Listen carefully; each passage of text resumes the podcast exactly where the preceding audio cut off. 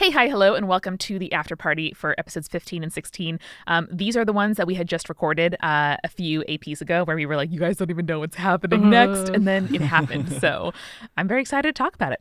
Me too. I just like making an actual blizzard happen after teasing a blizzard would happen. Mm. Now it's actually happening, and I'm just not. I'm not like you look at an onion. Looks weird. It's Weird finally onion, huh? Snowing. you roll all your bird bones, and then it says, "What snow?" You mean my girlfriend's uh, my girlfriend's bones? What? No, this is the bird bone witch Ah, uh, from okay. the mid roll a little while ago. Gotcha. You don't need a therapist if you have a bird bone witch. But also your girlfriend's bones. We do roll those. We do. Well, we have lots of questions from the JTP audience, but first, uh, Julia and Brandon, I'm sure you guys have some things to ask. I wrote down from episode 15 the quote, Would you say snow is water? Um, which I just thought was really charming. Uh, I yeah no man. Dungeons and Dragons is lovely because everything is flexible. So you know what the answer? Yes, snow is water. So I do want Milo's ghost hand hanging out the back side of his best friend Rye, trying to holler at the snow. No scrubs. no s- snubs. That's nothing. Mm, that's nothing. No.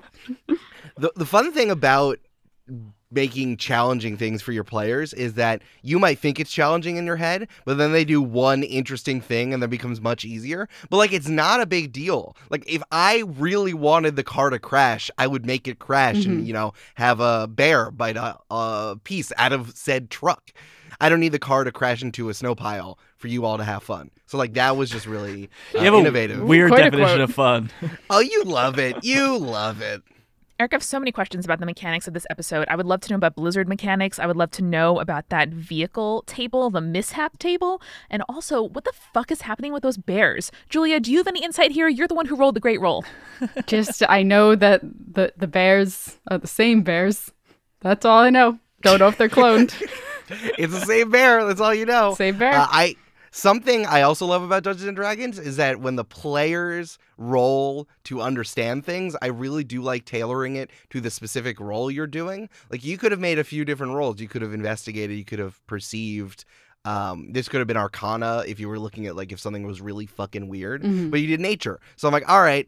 What what does Val know about bears and living in upstate New York? Not much. I feel like if a bear comes on your property and like, oh no, I know that bear. It has a spot on it and a scar on its on its paw. Be like, oh, that's the same bear. So I felt like that was the kind of thing. And also Mm. making it a nature check was a little bit more interesting. Be like, yeah, you you look at that fucking bear. It's it's there and it's standing in the road.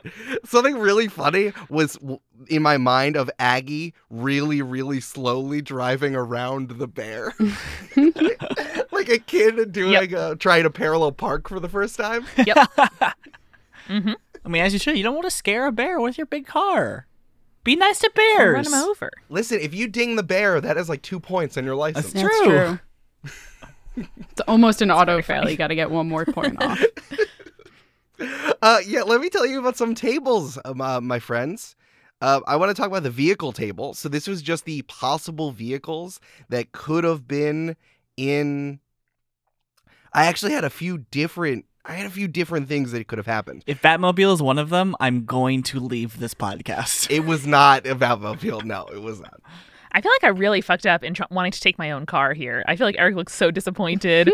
I-, I felt like I waste time in the episode. I just I want to I want to just air that out with you guys. No, that's totally fine. I it was more like that was one of the various things you could have done. So there could have been vehicles in different places. Dr. Morrow could have had a vehicle. We could have used vehicles you already had, but of course that associates you with the citizen that you are. Or you could have tried to get vehicles somewhere else, like knocking on doors for a neighbor, trying to steal a car, any of these other places. So you had a lot of places that you could have taken cars from. But I also had a vehicle table, and then I had a Dr. Morrow version of things. So the vehicle table was a truck, which is just like Aggie's truck. You just had a regular sort of four door car. There was snowmobiles, so you Mm. call could have rolled out on snowmobiles, which could have been sick. And then there was just like a straight up minivan, uh, which has like high HP but not really that great steering. But then Dr. Morrow versions of it was was the same car. She had a very similar truck to Aggie did. Her car had a hard light plow on it. So if you had a four door sedan, you could have hit a button and then a plow would have just popped up on the front of it. That's Alright. neat. That is dope. Um, on the snowmobile, there was a compartment for skis and a tow rope. So if some if someone wanted to ski behind it, or you had to do some sort of flips maneuver, that would have been possible. Oh, that would have been so much fun for Val. What? Come It on. was there. You guys got a tank. The last thing instead a of a tank. minivan was a little. We didn't even tank. take the tank though. I'm so bad. I'm still stuck on the uh, the snowmobiles because then there would have been much less opportunity for Milo to flirt with Quinn. That's true. That's true, but also flips on skis. Yeah, yeah. I, I'm actually very surprised you didn't take the tank. Uh, it would have been helpful if you already saw that there was danger out there. Um, but you did kind of go for speed or the similar thing that you had before. So I thought that was actually interesting. I didn't want to dissuade you from taking the tank, but the question you asked me was, how fast is this? And I'm like, it's a tank. Right. Yeah, I think we prioritized speed just because we had to go back Mm-hmm. and like we felt like we were losing time. I don't know if that was just me, but I, I Yeah. did want the tank in character. I really wanted the tank, but also I wanted to get to the museum as soon as possible. That's a good question. Was there a timetable on it element to it, Eric? There was. I think that there was something there. I think that as what happened, you kind of ran in on Lucas while everything was fine, and then things popped off. That might have been the most quote unquote normal situation, but that is if you did it in a timely manner. If you got there really quickly, maybe if you didn't fuck around with Emily Slaughter and Sour Anthony, or you didn't do your Instagram uh, side quest, you could have gotten there faster. You could have gotten there slower if things really messed up. Um, so you kind of got there in a timely, but not like super prepared manner. So a vaguely, kind of more like a, a clock that I had in my head. But then Anise would have frozen to death, and then I would have felt bad. That's true. Oh, Anise, Anise. our BFF. My good friend Anise. Uh, Anise works at Luke's Diner somewhere in Stars Hollow now. Good for him. It's Carlos's coworker. Yeah. Um, but yeah, there was also a mishap table. Um, if you had taken the sedan or you had taken the minivan, um, these mishaps probably would have happened more if you had like hit the side of the road or if a bear ate you or destroyed that. So you did actually get one of the mishaps. Uh, five to si- if I rolled on a d10, a five to six, your heater died, which would have uh, had you keep getting uh, cold rolls. Uh, Mm. Instead of like keeping you insulated, but of course, instead of the heater dying, there was just a literal hole in the car. um, you could have had messed up steering. You could have um, immediately veered off. Uh, Aggie would have had to do a dexterity check to like keep on black uh, from black ice. Nine, the engine just literally would have died, and you would have needed to jump. And then if you rolled, uh, I rolled a ten, uh, the car just straight up would have flipped, and you had to do saving throws or take a lot of damage. Just like randomly. Just bah. I mean, like it's not. It's yes, Brandon. Immediately, like you're in fucking beam beam NG. There would have you would have clipped through a barn and you would have died. Yes, Brandon. That's exactly what would happen. That sounds fun. I really love mishap tables. In my home game, we used it for a like airship battle, and oh my god, like just being having to fix stuff in the middle of a fight is so fascinating and so much fun and throws a real wrench into things. I really like that you incorporated it. I Thank dig. you. Uh, I think that was that was Misha, right? Yeah, Yeah, we definitely talked about that. Oh, So I it's figured. also me when you think about it. But then again, a lot of the stuff here is also a little bit Misha, so it's all kind of the same. Julia, you're all just talking about the same vague game. right? hmm hmm I'm a little bit country, a little bit Misha. Ah, Oh, other than that, do you guys want to know the uh, different events you could have uh, come upon during your your drive over to the museum? Yes, please. The whole thing with the Black Diamond Diner that was number one. Uh, number two, there could have been a power line down, and you had to save a family that was stuck in a car there, which would have been a little bit interesting because the car is conducting electricity. A lot of like not touching metal. It would have been a little bit more of a finesse mission. I was actually really interested in that, uh, in some of the stats on that, and like really making you do superhero stuff would have been fun. Um, three was the one that you saw the tree down. I also rolled to see if the upcountry keepers were there, Mm. and that was the one that they would have been there. Um, also, there was entirely possible a truck would have come before you had all moved the tree out of the way. So Val, the fact that you took care of that was actually very good because you would have had to make a DC 20 strength check to stop the truck like you were Spider-Man. Oh my gosh. Very Ooh. cool. Um, I'm glad that Val got their moment because I think they felt a little useless sitting in the back seat, just kind of waiting for Aggie to drive and Milo to do his cool magic stuff. And they were just like, all right, well, if we had taken the tank, I would have had a gun that I could have mounted. And, uh, you know, Uh, let's see. The bear threat. So that was number four. Figuring out what if there was a bear. Black ice. That would have just been like straight up Aggie. You need to stop from driving off the road. And then the first thing that you did immediately, which I thought was so funny, was that immediately Dr. Morrow skis by you, which was my single favorite thing. Would you have let me use my monk slow fall to help with uh, with the black ice situation? How would that have? Like you would have slowly. It's like you had slow motion in the car, but Yeah. everybody else. Like I had slow motion, and because I was touching the car, it also had slow motion because that's how slow motion works. It does. Right. right. We've all seen The Matrix. We know how slow motion works. I'm not really used to you trying shenanigans. so I'm just really I have that like little shoulder shimmy Emily Axford energy. no, that wouldn't have helped. But if you'd use a ki point, I would have let Yeah. you move in slow motion, and maybe you could have saved the car. Cool. Honestly, I'm getting more and more excited about event tables. I feel like I'm adapted to a fact that like I've laid all of this out and I have no problem us playing out a scenario. It feels like very crunchy rules as written Dungeons and Dragons, like straight up stuff from Wizard of the Coast. Boo! Boo! Wizard of the Coast, boo!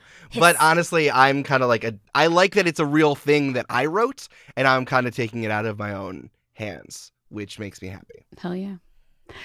This is more of a uh, question for the players. Was everyone else like in character very frustrated with Dr. Morrow in these two episodes? Oh yeah, a thousand percent. Val was just like, please be honest with us for like two seconds and just tell us what was going on. Like, I understand you have places to be because you're mysterious and shit, but like, we need to know what's happening. Yeah, and like this is normal for your life, Dr. Morrow, but you you realize that the rest of us are not you. And maybe after so long of just being insulated and having like unlimited resources, you know, and just like living her own life, it feels like, well, of course you don't understand that like I'm fine with this bear. But we're all just like, you're not fine. I think Milo, uh, but he's about all the biographies of Dr. Morrow. He's like, oh my god, it's happening in real life. And he just, Just like he in the just likes graphic it. novels, she's so cool under pressure. All right, well, here are a few questions from our audience on these episodes as well. Uh, so, Plot Bunnies on Insta would just like to say, How dare you, Eric? Oh, I made it. Thank you. Appreciate it. JPaul90 on Twitter would like to ask where you got the stat block for the Velociraptor. Did you make it yourself, reskin something? Is it someone else's homebrew, or is it just like a thing in D&D? Oh, that's a good question. Yeah, uh, the Velociraptor is in Volo's Guide to Monsters. However, here's a surprise for you. I actually didn't come up with any sort of mechanics for that fight. I just kind of let you guys do whatever the fuck you want because I'm like, I'm going to shut this down in a round, so it doesn't really matter.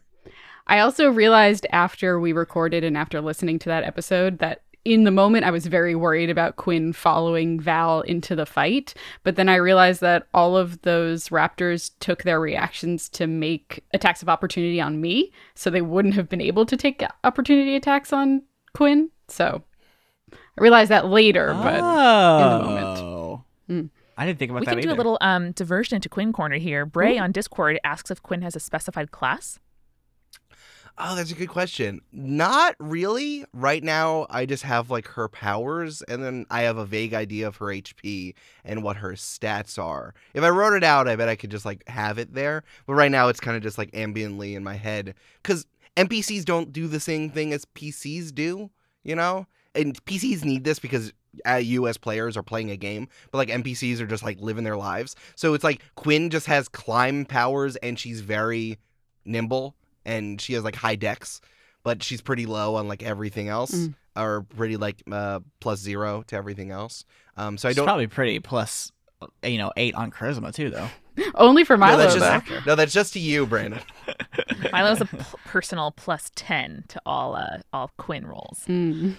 uh, yes, that's right. She also does have high charisma. Uh, but again, it's more like what happens in the in the moment.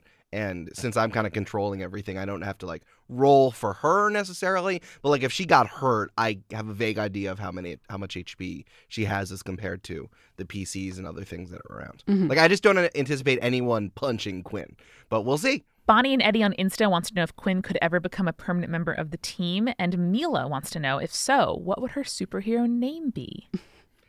Sticky hands. I was literally just gonna say sticky hands. Yeah. Oh no, dust got caught in it. Now it's useless. Throw it away. Buy another one at the grocery store for 50 cents. My favorite thing is when a when my joke takes a, a couple seconds to uh, to land on Brando, and I can watch on Zoom as it as it hits, and it makes me really really happy. Listen, Quinn needs to stay in Lake Town City before that even happens, and she has to train. But right now, that she's being a a fun actress and having famous friends, so who even knows? She's got a real life. It's nice that she's visiting, but she's got a real life. Lots of people want to know about Milo and Quinn shipping. I uh, I in, listen in reality as a as Amanda, the co-host of this podcast, I think it's very funny and I'm I'm down for it. But in character, Aggie was just so immediately like fucking no. I don't want to cross the streams. It's it's bad enough for my sister to be here. I don't need my new coworker hitting on her. Uh, to be fair, I don't think Milo knows how to hit on anyone, so it's more We than could just like tell. mumbling Yeah. in her direction. Yeah, you regarding Apple and Zach Rose makes me think yes, that is true. Uh, I will say a really fun thing for me to do was telling Milo to fly. Playing Quinn is so much fun because all I have to do is just lean super hard into the chaotic thing I want, and then it will probably happen, which is something that definitely happens for Quinn. I love that. Eric, the fun thing about that is you spend so much time of your life in this Dungeons and Dragons game trying to make me not chaotic, like as a player, and then we have a chaotic off. And I'm like, all right, if we're gonna go down this road, you're gonna lose. and then Val just slams the door. Nope, not happening.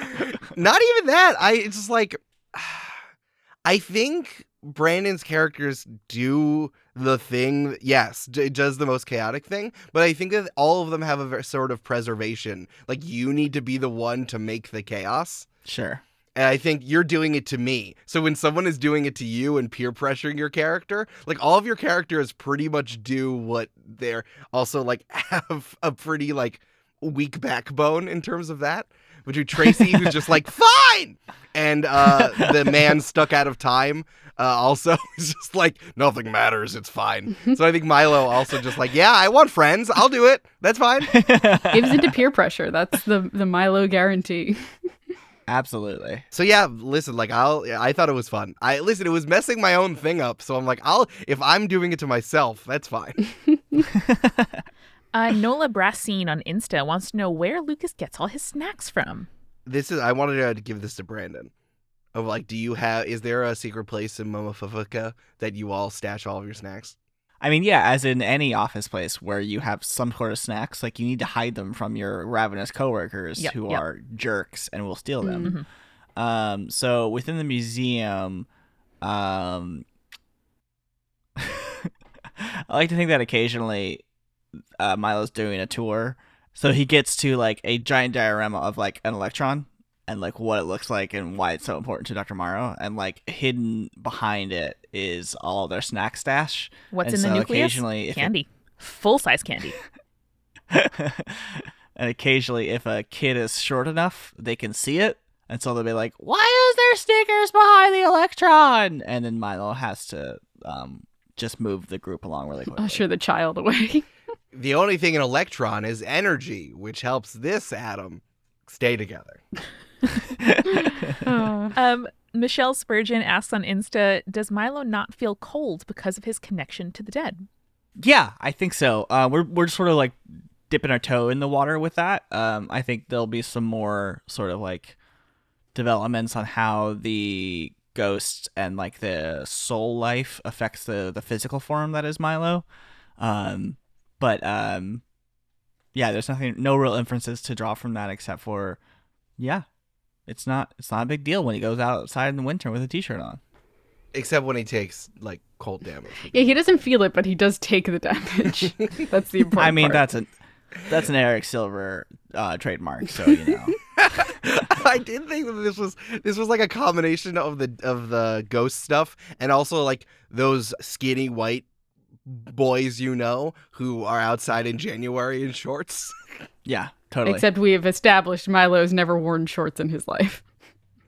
Yeah. Only but if he was in a different reality, like if someone like John O'Donnell, who I knew in sixth grade, who only wore shorts even when it was snowing, then you might be like that.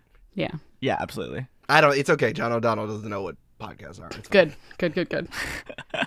Michelle also asks, what other go go gadget stuff does Dr. Mayor Morrow have on her person? Uh, first of all, thank you for acknowledging my titles. Um, She's constantly petitioning different like charitable boards to add that as a honorific. you have to include multiple. Needs to be five there, or else what's the point? Yep. You know, here's another thing. I didn't necessarily know how episode 15 was going to resolve. I just knew that there was going to be a bear there and everyone was going to throw themselves at them. And then Dr. Morrow was going to do something. So while we were doing this, I'm just like, you know what would be really funny is if Dr. Morrow had rocket boots on that she could just leave because she's How she dare knows you? that she's always vaguely in danger. So so she could just do this on her own time. Honestly, a lot of this stuff happens while we play together. I don't know. Is I don't know. Probably a bunch of stuff. Probably uh, a a grappling hook. Uh, probably like um, a taser just in case. Um, there might be like a hot cocoa machine in there, like very Jetsons. I feel like a She hits net a gun, maybe. Yeah, she she clicks her heels and a net pops out of her skis. I was thinking, I feel like she would definitely have like really primo snacks to just like scatter and run if there's like a bunch of kids running at her or something. Just throws candy out. I have, I still have Code Red. Does anyone want Mountain Dew Code Red? She throws it and skis away. Okay, but consider pinata pantsuit. Mm. Go on. It's just like you know how there's like the life vest and you pull a thing and it puffs out. Ooh. It's like that, except when there's a bunch of children around and she wants to escape, she pulls the tab and it just explodes and there's candy everywhere. Pinata pantsuit. I do like the idea when you first said it's, it's a it's a pinata. It's a facsimile of Dr. Morrow, so she can like leave it in places. Like a She- decoy. Mm, interesting. But it's also filled with candy all the time. But it is just also a decoy if she needs to escape. gotcha. Cool, cool, cool. Michelle, again, coming through with the great questions. Are the upcountry keepers just a publicity stunt for Emily, or are they actually interested in helping? I'll say from my yeah, perspective, Eric. they probably are interested in helping in theory, but for us, they're so freaking annoying Yeah. that that they are mostly interested in publicity. Like I, I see how their intentions are good, but also like no. I don't know. I don't see how it. I don't. I mean, I don't think their intentions are bad, but I don't think they have intentions to help. Is it like per se. performative superheroic? Is that what we're kind of like Yeah, dubbing I it? think It feels so. yeah. that way. Yeah. Interesting. Uh, yeah, I think it's it's from if we were looking at this objectively, and I was writing like a BuzzFeed list or an average bear list, as it were, Mm. about uh, nine reasons why the upcountry keepers are actually good.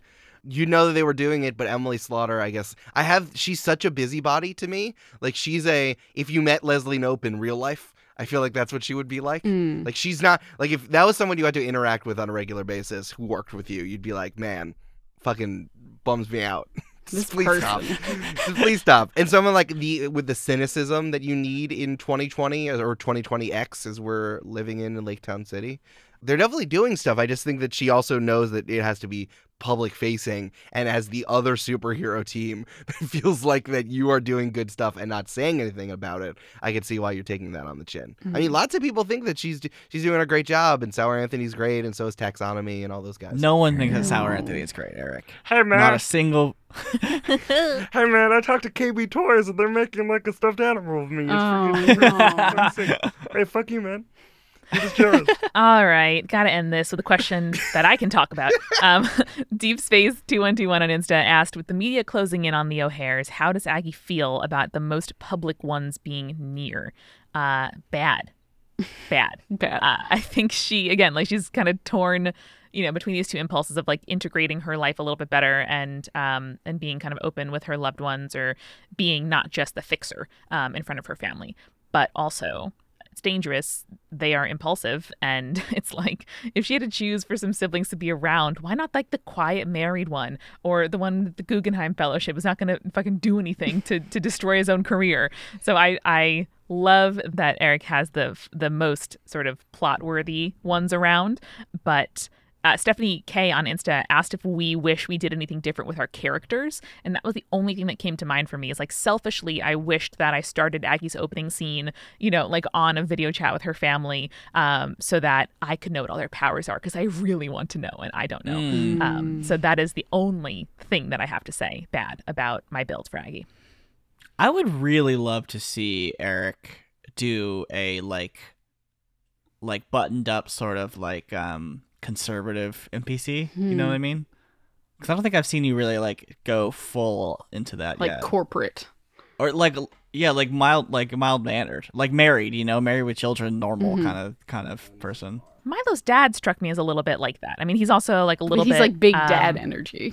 big dad energy, yeah, which is a little bit different. But he's still a little quirky. You know.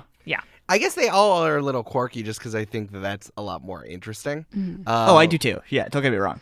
yeah, I'm trying to think from campaign one. I think that there were a lot of people, like the, the speaker was Mhm. it was incredibly buttoned up. Yeah. and That's true, your yeah. your uh, ridiculousness really pulled it out of her. And as uh, as the world was kind of falling apart, the speaker I was really trying to uh, lay down the law on that. I'm also trying to think of people from like the Bachelorette tournament as well. Like a lot of those people were a lot more normal, and they were just like on a reality show. that's It's true. So definitely not Kevin Vacation, you're saying. There is nothing wrong with Kevin Vacation. he just had wings. and his last name was Vacation. Chill. Uh, but yeah, I, I don't know. I feel like the people who you all interact with just aren't normal. They all have really important jobs, or at least think it's important Yeah. um, in that way. So, like, I don't know. It's like the people who are incredibly buttoned up and not even snooty, like, I, they're at home, yeah. you know? That's Yeah. true. That's true. It's a good point. I think uh, like Mr. Brewpot is fairly normal. He's just like a boss. Also big Yeah, dad that's true. energy. Yeah. Yeah. Hitomi seems quite uh quite level headed. She's cool though. She's cool. Hitomi's very cool. She's yes, too cool, that's yeah. That's true. Yeah, I don't know if there's anyone who just has like zeros as their modifiers for anything. I think Mr. Brewprod is close, but again, they have dad energy, Mhm. and yeah, I think that, that that's just that's kind of just where I end up pulling from. It, it's hard Yeah. because especially because I I don't go voice to who they are. I go the opposite way. So I think that I have to give them strong adjectives. Go for it. But buttoned up is one. Mhm. To your point, Brandon. Like I said, and not not that it's a bad thing. I just I don't know if I found a place for them to put together. Um, Yeah. but they're but they're around. I mean, the council, some of the council people also are a little bit buttoned up. If not, they they're they're just terrible. Uh, yeah, I think Eric. To return to the uh, the question about if we wanted to change anything about our characters, I do wish that I had a more distinctive voice for Aggie because every time we sit down to play, I'm just like, um, I'm just gonna make my voice a little bit lower. and Julia's uh, very good accent of the town in which we grew up just like gets into my brain, and it's very hard for me not to use when Julia's doing it. Uh, so that's my my only uh, only complaint, really. Julia, how about you? How about Val? Uh, I don't think so. I think Val was. I don't want to say that they were like fully formed with the idea, but it was easy to iterate off of my original concept. And I don't think there's anything that I would particularly change about them because I love them as is. And I know how I would respond to most situations now as Val. Yeah, me neither. Yeah, I, I don't. Yeah, I'm sort of on the same page with you, Julia. I don't think I would change much about Milo. I think he is pretty like average, but that's sort of like the choice that was intentional to make him pretty average, you know. Um, but yeah, He's a dorky lad and I love him. So he's a dorky lad. All right, if um if we were all at a party and uh you like reached into the chip bowl and your hand hit the bottom of the bowl and realized there's no more chips there, what would each of you do? What your characters do? Val would track down another bag of chips and probably pour half of them in there and then carry what's left of the bag around with themselves. Very good. Very good. Milo. Uh, I think Milo would sort of like go around the party and like casually be like, "Oh yeah, did you guys see there's no chips left?" Oh man, we're out of To, like, chips. every- what do you do? to like everyone he saw, just to see what happens until someone else did it. I, I think Aggie would already be in the kitchen refilling it because chips should not get below one third. So, on that note, I'm going to be right back. Hey, it's Amanda. And for the first time ever, we have a guest anecdote for you titled Sleepy Kitty. All right, here's what it says My cat is very vocal. He loves to meow, and sometimes I have a little conversations with him. So when it's time for me to go to bed, he follows me right into my bedroom and tries to keep me from leaving him and going into the void between reality and the dreamscape. So I've been looking for every possible way to keep him quiet while I'm trying to get my well needed beauty rest. And it just so happens that I tried listening to join the party one night, and let me tell you, he went straight to sleep. I thought maybe it was just that there was a sound for him to drift off to, so I also tried calming music. But no, it was only your fantastic D&D podcast. He now waits patiently right beside my pillow for me to play that sweet, sweet audio magic so he can fall asleep. Sincerely, Cassidy. Welcome to the midroll. That noise you hear is your cat purring on your pillow. Thank you so much to the newest members of our Patreon family Chris Kusal, Alexandro, Casey, Justin, Daniel, Lori, and magniloquent Chantus. Thank you so much for joining. We hope you enjoyed the first part of Join the Team as well as the second part that we just dropped last week. We made it in thanks for all of you who set aside 5 or 10 or 20 bucks a month to support independent podcasts like ours. You make it possible for this to be our jobs, and we are so excited to bring you the third part of that game next month. If you're able to chip in, we want you to be part of our community as well. Today is a great day to join for as little as five bucks a month at patreon.com slash join the party pod. Benefits to joining include access to our thriving Join the Party Discord chat forum, bonus content from campaign two, but also campaign one, and so much more. That's patreon.com slash join the party pod. Oh, and if you haven't checked your Patreon in a while, go ahead and do so. There are still like 70 of you who are on the old tiers and you're not getting those sweet rewards. So go ahead and update today. And we haven't mentioned this one in a while, but regardless of whether or not you can support us on Patreon or buy merch or support us financially, it's incredibly helpful when you recommend the show to your friends. Finding new audiences in podcasting is really hard. The most effective way to connect with people who might really love the show is just for someone who knows them really well to suggest it. It's like giving someone the perfect present, you know, but no one had to spend money or deal with packages. So we set up a special landing page to help new audiences get to know the show, including links to the beginner episodes where we teach people how to play D&D. So listen, text or email someone you care about the link to jointhepartypod.com slash start today and tell them why they'd love the show. It's a huge help. We are sponsored by BetterHelp, a secure online counseling service. They connect you with licensed counselors through their secure app, letting you message with your therapist and schedule live phone or video sessions. You can also message your counselor in between sessions if you're worrying about something or think of a topic you want to cover in your next call. I do this with my therapist via BetterHelp. And because they want you to find the best therapeutic match possible, they make it easy and free to switch counselors if need be cannot emphasize enough how much that is not a thing in traditional offline counseling. It's also more affordable than traditional counseling, with financial aid also available. You can get 10% off your first month of counseling by signing up at betterhelp.com slash join the party. That's betterhelp.com slash join the party for 10% off your first month. betterhelp.com slash join the party. We are also sponsored by Function of Beauty. They make hair care that's formulated especially for you. One size doesn't fit all for almost anything, including shampoo, which is why Function of Beauty has over 54 trillion ingredient combinations to make a formula that is just for you.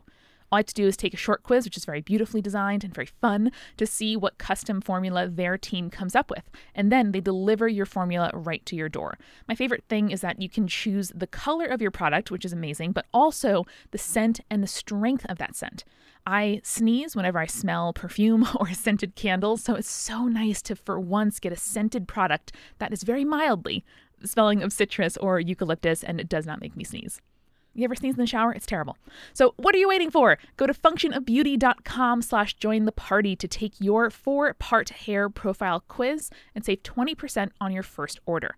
That's functionofbeauty.com slash join the party for 20% off and to let them know that you heard about it from our show and they should keep sponsoring us.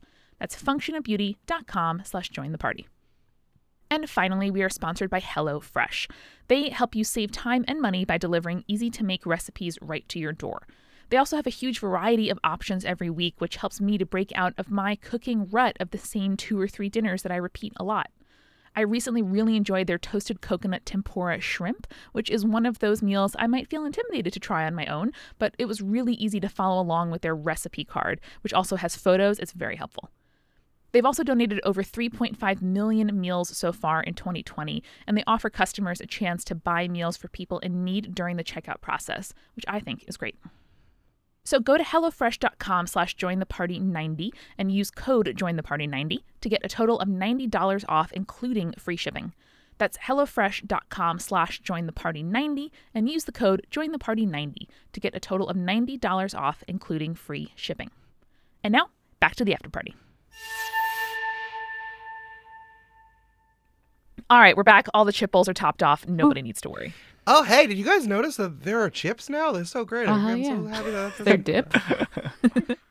Um, let's. Oh man, if only there was dip. I really wish I wish someone would get us some dip. That would be really cool. Aggie puts down her drink, makes deliberate eye contact, and turns back into the kitchen. I liked the moment in the episode where Quinn turned to us and was like, "Is she always like this with you guys?" And Val was like, "Yes, but it's a good thing." Thank you. Let's get into some more kind of fun, like general and character questions. Ask Bergman on Insta says, "How was Eric's first game of D and D that you did DM? How the hell did you sort your notes? Writing my first campaign, and I haven't been a DM before. Um, love the show and multitude, but I love some help." Oh man, I'm trying to think. I think that this was the first one that I played with Amanda, Julia, Eric Schneider, and Jake. That's mm-hmm. right. I wrote down a lot of stuff. I definitely wrote down all the places that I thought you might go, people who were there. Just like a really big list, I think was really helpful. Like writing down all the places that you think they would go, all the rooms, and then writing down all of the NPCs that, like, really naming them in advance and giving them adjectives and characters and, and jobs. But then the, the one I did later, which I think about, is that immediately uh, someone, Jake or, or Schneider, canceled. It was Jake. Jake wasn't there that Oh, it was episode. You had him fuck the cheese witch. That's right. She was fucking. He was fucking the cheese witch for the really Jesus time. Christ. I- yeah, well, uh, like this was set my session four, and I had to throw something together that was non-canonical in like half an hour, and then it just kind of happened, and it was really fun, and it was like an adve- an adventuring consultant wanted to hire them and have them do like some word associations, but it conjured a demigod. It was really fun. So kind of just like giving yourself a through line about what you want to do. The way that I think of DMing is like you're playing a, a game of euchre or spades or anything where you have a hand that you have to play, even like Magic the Gathering or Yu Gi Oh, where it's like you have your hand and that is your prep, those are your notes, but you can play it in any order that you want according to what they do. You can move NPCs from one place to another. So, for example, a really good example from campaign one was when uh, everyone into the giant mistake and and Tracy went into the back kitchen immediately. What I did have, I wrote down that there were illegal snail races happening, but I did not know that this was going to happen. I thought that you had to look at some shady shit and like see if you wanted to make some money or not. But I had that, and I'm like, all right, well, oh, Tracy wants to be Batman, and I guess Batman is breaking up an illegal snail racing ring, but that's going to be happening there. So you just kind of move it around, and if someone doesn't interact with an NPC, it's fine because you can just use it that episode or not. So what I would say is have your prep. Don't spend. Uh, I've seen that like you want to cap yourself at half of the amount of time prepping that you would spend playing. So like if you're going to play for 3 hours, do not prep for more than an hour and a half. And just like write down as much stuff as you think you need, write down a lot of extra names um and write down things that you want them to interact with because they're fun and funny, but anything else just like let it flow. And I think that you're okay. Uh, I use I use Google Docs and I use Notion because I just like making lists and tables. I will also say that the last minute prep session was the infamous session where you made me cry, just for people's. I didn't want to include it this time. I feel like I say it every time. Every but Yes, the, the reason why when I felt like I was doing a good job and that you don't need to over prepare is that I made Julia cry because of just like pulling stuff in from her character's backstory and things that I thought would be fun. And we also didn't know what the demigod was going to be until I pulled things from their literal actual character, um, which was really fun. So if you want to DM, you have storytelling abilities. So like you have that, and uh, you know you're you're playing it out. I think the less the less notes, the better, um, because it forces you to think on your feet. Hell yeah. I do really like Notion for organizing. I switched from uh, Evernote to Notion at the end of last year because Evernote sold personal data to the government. Um, Ba ba ba. and it's it's really it's like very modular so it's cool if you want to like make a list but then it ends up being part of a larger project and it has like emoji support in the titles which is very important to me um, so recommend it I do like the emoji support. Uh, I have a different Notion document for each arc, and the first arc was a bank, and the second one was a snowman. what's the next one eric I can't tell you. Well, it's gonna be it's gonna be spring next season, so it's a flower. okay. It's the Nice. pink flower emoji. ooh writing down my notes okay um Spoilers! It's gonna be spring next. bray asks what is each of our characters favorite wintry drink coffee, hot chocolate, eggnog, etc. Ooh. I think Aggie really likes hot apple cider, and it's you know local cider, uh, mulled on the stove or bust. God, that's so good. I bet Aggie has like all of the big spices, like the full spices, like an actual piece of star anise and like an actual nutmeg nut. Did you know nutmeg is a nut? It's just a nut. Never heard of that what? before. It's just a nut. Yeah, I think Aggie has like my dream pantry. And if any of our very talented um, audience members who would like to draw Aggie in her dream pantry just want to like let me know, I would love that. Just sort of like Ariel in her cave of wonders or whatever. Yeah, like in front of just like, you know, beautiful like dark wood shelving with glass jars of like whole spices and, you know, grains and all that good shit. Oh my God, I'm getting a little bit like sw- sweaty palms right now. that would be so great. Thingamabobs? Yeah, I got them. Just give me a second. So good. Uh. Somewhere around here. What do you call them? Uh, Star nuts and uh, quarter nuts, quarter bolts, quarter inch bolts. Oh yes, no, half of it is uh is um food and the other half is hardware organized the exact same way. And that's when you walk into Pier One and say, "I want more." These were all mermaid, Little Mermaid references. Give me my flowers. Incredible. Is Pier is Pier One still around? or No, they they're going bankrupt. There's a Aw. Pier Well, One in my in my alternate universe. There's still a Pier One. Sorry, I meant house house warehouse. My fault. Yeah. You know what disappointed me? The sales, even with their going out of business sales, were not very good. Still too expensive. Seems like we've solved the mystery of why they're going out of business. Hmm. I really have a lot of headcanon about uh, Aggie's house and kitchen. I think all of her appliances are like from the 60s and 70s, and they're just like workhorses, just like they don't make them like this anymore. uh, yesterday, my grandma texted me, like, oh, uh, my mother's juicer, my grandma's 81, her mom's juicer from her childhood. Oh my She God. still had. And she's like, my mom's tough as iron juicer, mint condition. Connor doesn't want it. How about you? and I was like, hell yes, I do, Grandma. Hell yes, I do. And I think Aggie, all of her appliances are like from the 40s through 70s, and she just like maintains them lovingly as if they're a vintage car. Incredible. Anyway, favorite drinks. that was a question. Yeah. I think Val likes a like de- the kind of decaf coffee that you have after a meal, Hmm. but spiked with Frangelico. No, what is Nice. Frangelico? It is, Is that one a of Val's Italian friends? liqueur that's like hazelnut flavored. Ooh, Very okay. good, Eric. That's actually one of Salomone's cousins. Damn it. Hey, uh, you better pay me, or uh, me and my my good friend Frangelico are gonna come over and turn over your shit. if you want to know something really funny, it's a brown bottle that's shaped like a monk. Oh my God. Yep. Them and, uh, and Nochina will be right over. I got my two friends, Fran and Jellico, right here for Uh, One for Jesus each. yeah. Christ. I think Milo just likes um, super sugary coffee drinks. Like he's super into peppermint mochas Oh, yeah. and um, Mm. what is the other uh, Christmas drink? Pepper Um, I mochas think they have like a butterscotch something, right? Something like they that. They usually do like Or a salted praline. caramel for winter and stuff like that. Yeah. He love he loves a good salty caramel. You Mm. know.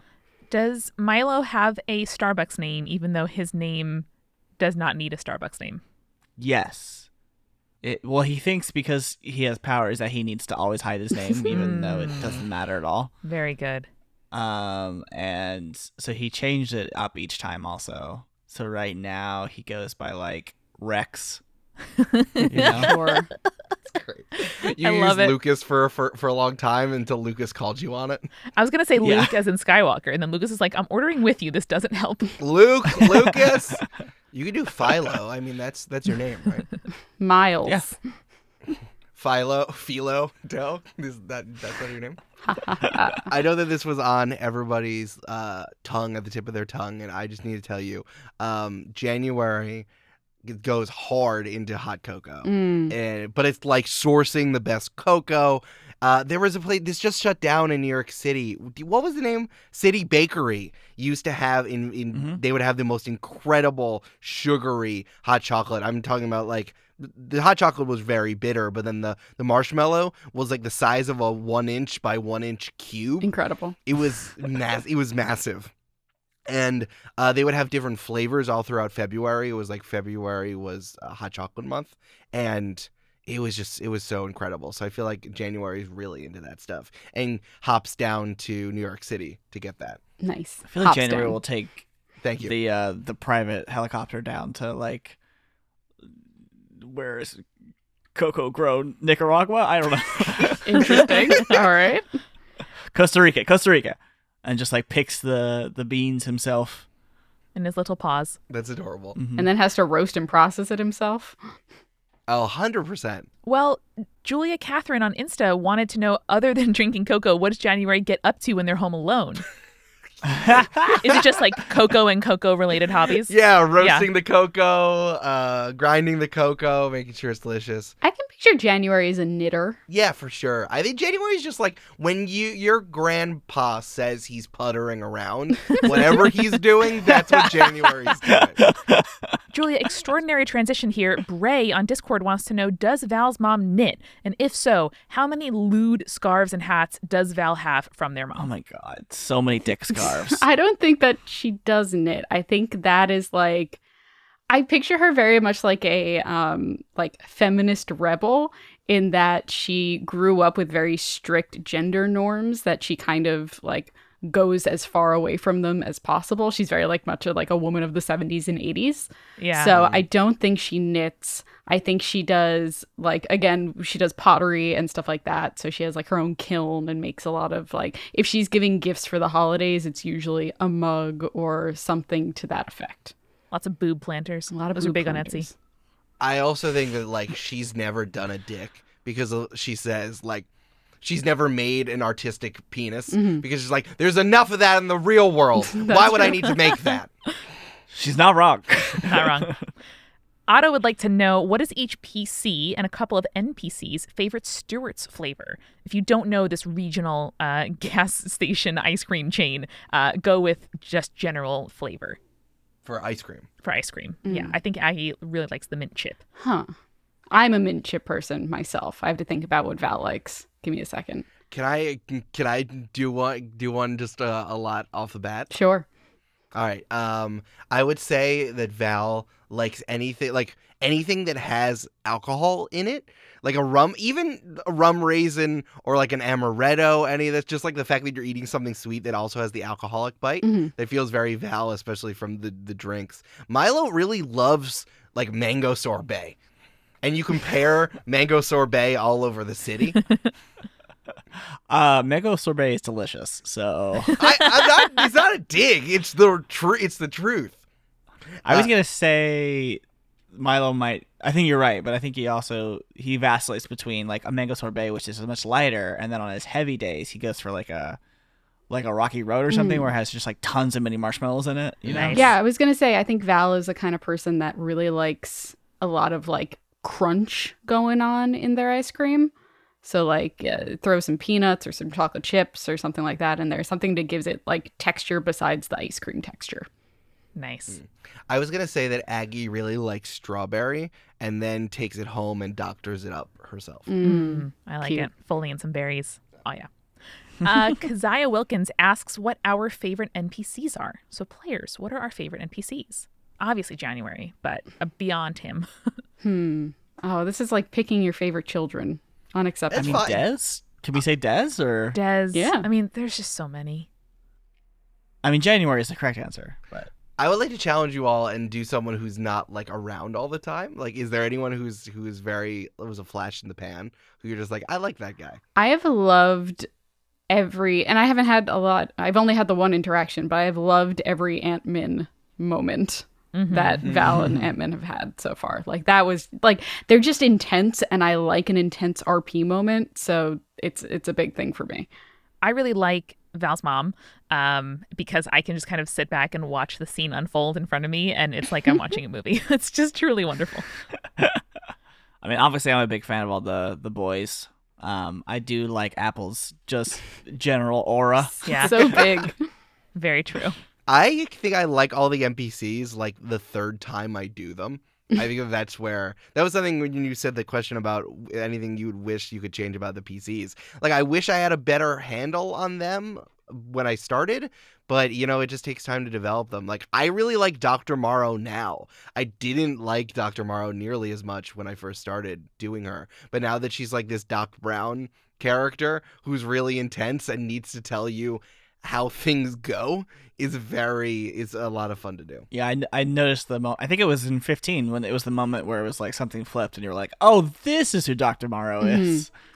I it, I think it was when in the the whiteboard meeting when she said I did something with electrons, and that's when I'm like, ah, that's who Oh, she yeah. is. Yeah. Yeah, you said that in the episode of Clear Eyes Full Hearts. You're like, that is the moment where I was like, this is Dr. Morrow's character. Aw. Man, you should really everyone should be really listening to that because there's a lot of really interesting insight and it's a really good game. And Mhm. episode two is out now, and there's gonna be a third episode, so you, everyone should be patrons. That would just be a really good idea. It also might be like that game has repercussions on the game that we're playing. Who's to say? Who's to say? Oh, that's true. That's true. That did happen. Mhm. I could say there is a canonical moment in Clear Eyes. Like I'm thinking it's canonical now. So you all three of you need to listen to it so you now understand what's happening. Well, I'm going to close uh, with less of a question, more of a comment from Cafe Snob on Twitter. I don't like Sour Anthony, but at the same time, I think he's underrated. Hmm. Food for thought. That's that's a take. That is a take. I respect it. Oh, and we also had a couple questions about Slam. It feels like every Slam. day is a year, so I completely forgot that this came out. We put out so much audio th- in the last 30 days. really did. I know. Now that we can actually talk about it, we did two regular episodes, one after party, then now this after party, two episodes of Join the Team, and I feel like there was something else in there, and maybe I'm And just Slam. exaggerating. And then Slam. Slam. yeah, exactly. So we put out a lot of audio. That was the audio I was teasing. Mia Schloss asked, "Did Charles the assistant look like Chris Hemsworth in Ghostbusters?" Now that's all I can picture. Oh my god. I dig it. That's really good. he definitely had really similar energy. I thought that that was really funny, and I thought that Julia's character um, needed a male assistant. Moxie needed a male assistant to kick around. he was really important to me. He was in my head. He looked like the assistant from the first season of Smash. Okay. Do you remember that? Yes. The one about Broadway, Yes, the Marilyn Monroe musical. it, which is so terrible. Everyone needs to watch it. Um, yeah, he was like Ellis, but now it's something like he's like a little taller and a little more. He was just like super tall and super skinny in my head, but now it's probably just Chris Hemsworth wearing glasses. I'm into it. That actor is uh, Jaime Cepero, who is uh, wonderful. It makes it even better thinking about Chris Hemsworth becoming Thor later, and he's just in our camp in our world. He just keeps getting kidnapped. It's Yes, it's very cute. It's now even funnier knowing that he lit on fire and then disappeared for a while. I really like the idea that it is like canonically as big as Chris Hemsworth is, but Moxie is bigger. yeah. that is that is incredibly funny. Yes, for sure. Um, also, I think we addressed this in the Discord, but for everybody else who's not yet a patron, is the Talking Daisy based on the flower from Hello from the Magic Tavern? Oh my god, the talking daisy. Um there's something really funny about a flower that swears at you and says shit like that. so no, it wasn't based off that. I just thought it was really funny. I it was kind of like a reverse uh Audrey 2 from Little Shop of Horrors. Like not a big plant but a really small plant. But I, I see that I now that I remember it's very similar. I actually had a lot more inspiration from uh Flowey from uh Undertale. This like terrible evil conniving flower that ruins your whole life in Undertale. But no, I just thought it was a really funny thing to do. what would have happened if we had fed the flowers enough blood? oh, it probably would have Audrey 2'd out. Yeah. Okay, yeah. Okay. Or you could have like thrown it at the it was really just supposed to help you out if you was if you could just give it a little bit and then it was just Throw like, it. oh hell, hell yeah, fuck that. Oh man, fuck that guy. I fucking hate the robot devil. Fuck that fucking asshole bitch. I fucking hate that guy. I would never throw my best friend. but it's like as ven- but like as vengeance or something. Uh, but yeah, if all of you'd given it blood, I think it would have been a real Audrey 2 moment. Yeah. yeah. I'm still it. concerned that that's going to be like the next villain after the the robot devil. You gotta gotta play fast and loose in side campaigns. I love it so much. Listen, the robot devil, much like the Christian devil, can never die and will always haunt you. Okay. So Uh, very good. I keep waking up um, sometimes, and the first thought in my brain is like, "Why didn't I block the fucking doors?" and it really just haunts me. Uh, man, I love Slam so much. It's there's something about playing a comic book inside of a comic book that like really restores some of the silliness of the first campaign of a fantasy campaign that I really like going back to, like having a giant rolling pumpkin, having a robot devil, uh, having a character die but not actually die, like all that silliness. Oh, like when when uh, Agent Smith looked up where the robot devil was, and it was like a Luigi's Mansion mansion, and it's just like the robot devil lives here. That was very funny. and I know I do stuff like that in the actual campaign, but really leaning into it intentionally is the why we like Slam so much. Yeah. And uh, Yeah. Hero Forge, keep sponsoring us so we can keep doing it. Yeah, please. no, genuinely. Uh, podcast ads are like, you know, they're they're complicated, and most of the time it's just like, okay, there's an ad slot on an episode, so like I'll do a one minute ad, and like that's that. But Hero Forge genuinely is is really great. They love working with creators. They love sponsoring weird shit. And when we talked to our contact there and was like, hey, um, do you want to sponsor a side quest episode uh, set in a comic book set in our universe? They were like, sign me up, dude. so uh, we really appreciate it, and hopefully we can bring you more.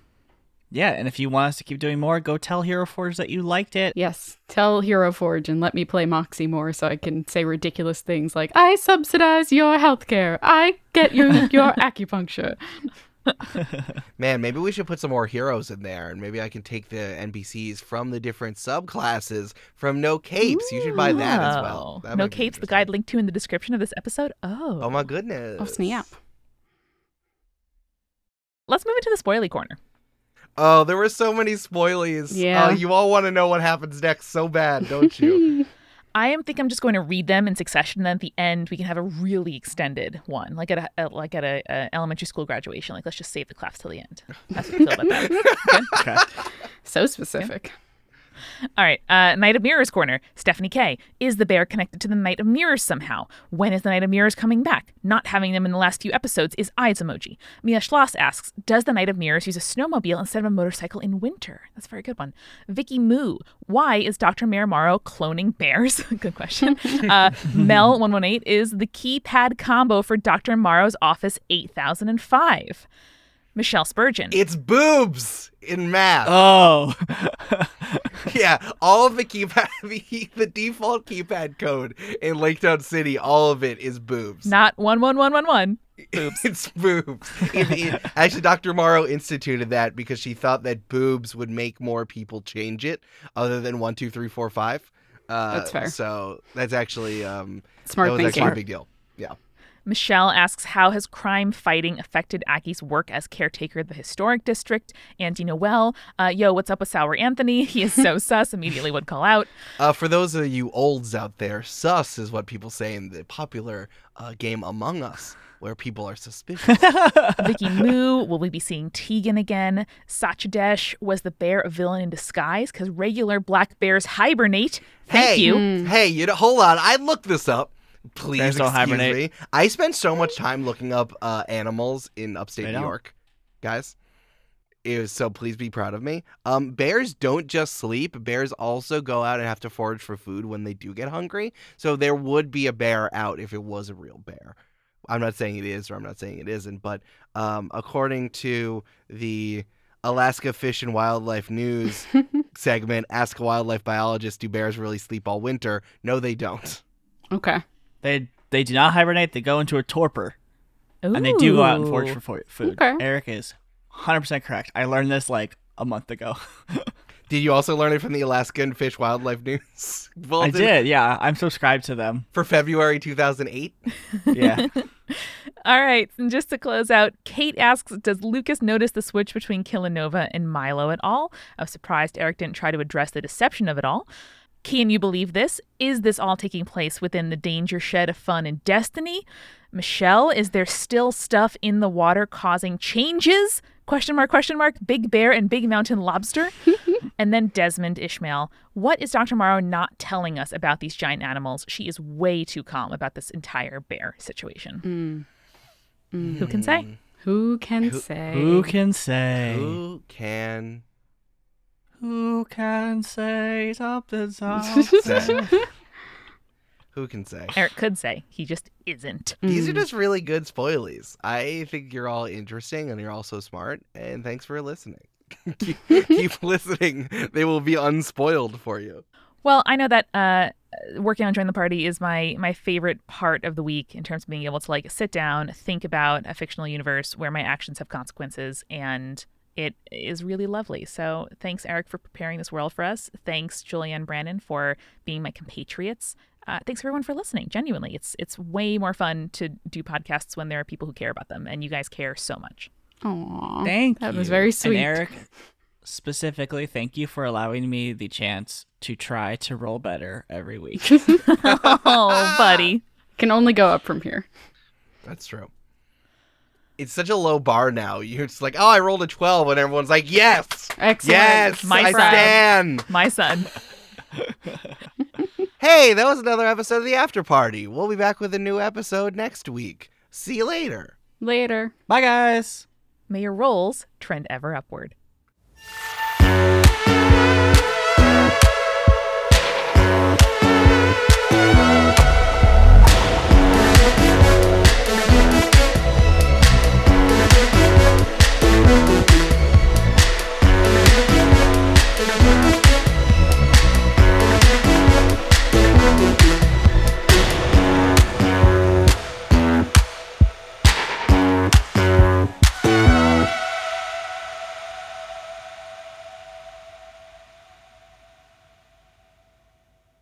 Phew, phew, phew. Oh, please keep that whole bit in. I think it was good.